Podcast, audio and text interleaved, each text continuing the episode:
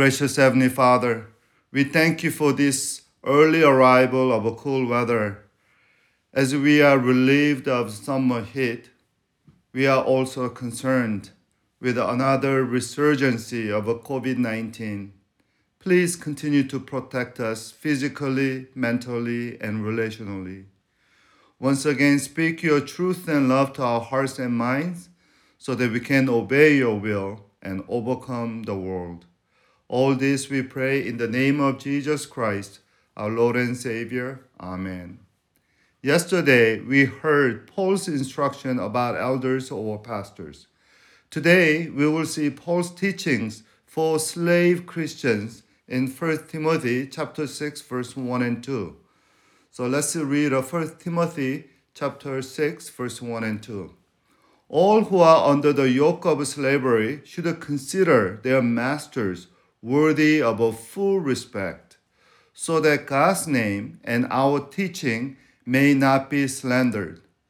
Those who have believing masters should not show them disrespect just because they are fellow believers. Instead, they should serve them even better because their masters are dear to them as fellow believers and are devoted to the welfare of their slaves. It has been estimated that there were between 50 and 60 million slaves in the Roman Empire and that as many as one third of the populations of large cities such as Rome, Corinth, and Ephesus were slaves. Thus, the large number of Ephesian church members were slaves and former slaves. Before we look into Paul's instruction for slave Christians, let me give uh, let me share an important historical context of slavery with you. Slavery in ancient world was a permanent reality, which came with many shapes and colors. The ancient Greco-Romans considered, considered slavery a regular fixture of their life with various opinions from inhumane understanding to a fluid and open-minded perspective. For instance, Aristotle said in his Nicomachean Ethic the ethical book that he wrote for his son, the slave is a living tool, just as a tool is an inanimate uh, uh, slave. The only difference between animal and the slave is a slave is articulate while animal is inarticulate. Even great philosopher gave a very inhumane uh, understanding of slavery. Under Roman law, slave was nothing to be uh, is a things to be bought and sold. It's not a legal person. So doesn't have any human right. Roman slavery in the first century, uh, to, to, uh, to our surprise, was far more humane and civilized than the American slavery practiced in this country during the 17th and 19th century. Whereas the 19th century, American slavery was a tragically racist, and we are still reaping its its a bitter fruit. Their slavery, ancient slavery, was rarely racist, rather reflected the economic political realities of ancient cultures.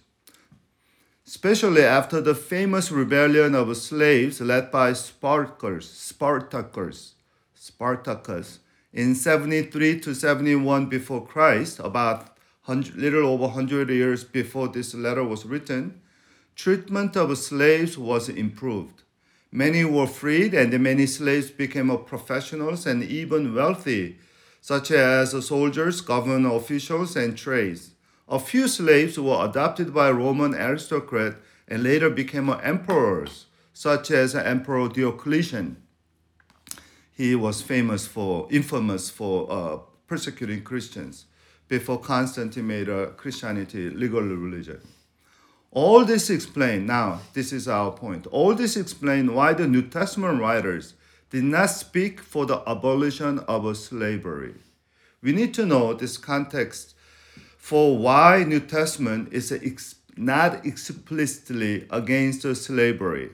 So I want you to remember four important uh, historical points. One, by the time the Paul wrote this letter, there were already some positive reforms in effect in regard to Roman slavery. Number two, assault on slavery would, would have reduced both slaves and masters to poverty. And uh, also, in my wrongly labeled Christianity as a subversive, anti establishment, and uh, remember, Christianity is still new religious movement, and the New Testament writers they don't want uh, Christianity to become a politically too dangerous.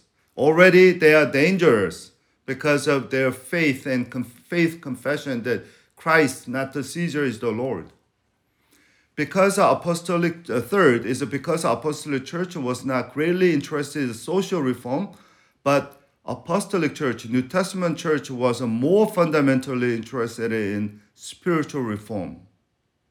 And finally, number four, early Christians they believed that radical brotherhood and equality in the gospel would eventually bring a slavery to an end or peaceful end. And that's why New Testament writers did not speak for the abolition of slavery. Now, let us listen to Paul's instruction to slaves within our life context. I see two relevant messages for us in the 21st century democratic capitalistic society from this passage. First, Paul tells us about the importance of a Christian work ethics. Importance of a Christian work ethics. Place where we work is, for most of us, is our primary contact with the world or a needy world. Most gospel sharing happens in the workplace. That is where people see what we are really made of. Because that is where the stress is, where most of our energy is expended. Paul believed that the gospel and work are inseparable. And he called us to work hard so that, in verse 1, God's name and our teaching may not be slandered. Some Christians, like uh, some Ephesian slaves, Christians, forgot the importance of a Christian work ethic, and they had a premature eschatological outlook of the world or life that they thought the end already is here. Do you remember? And Paul's earlier warning in 1 Timothy. So they made a gospel counterproductive. You know, once I heard of a factory super, uh, supervisor's uh, smirk, you know, comment on the two of his workers. They happened to be seminarians working part time. But he said they socialize only with each other and oftentimes taking extra time. And the whole time they were in his factory, they're talking nothing about the you know theology. And uh, one time, one of guys took a long break, long you know rest break, and later he came and talked to the other seminarian, and supervisor heard that uh, the guy was bragging that he read three chapters of the Gospel of John while was sitting on John. And then supervisor was amused. Now, Paul said more explicitly about the work ethics of slave, Christian slaves in Titus chapter 2, verse 9 and 10. And let me just quote quickly. Teach slaves to be subject to their masters in everything. Try to please them, not to talk back to them, not to steal from them, but to show that they can be fully trusted so that in every way they will make the teaching about God, our Savior, attractive. The key is in the last phrase make a teaching about God, our Savior, attractive. Work ethic and evangelism go together. We can make a teaching about God more attractive by how we work.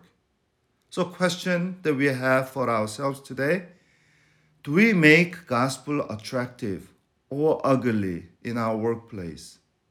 Do we make Christianity appealing or appalling?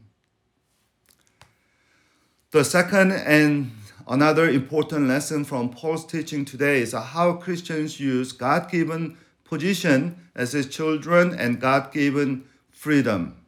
Verse 2, Paul said, Those who have a believing masters should not show them disrespect just because they were fellow believers.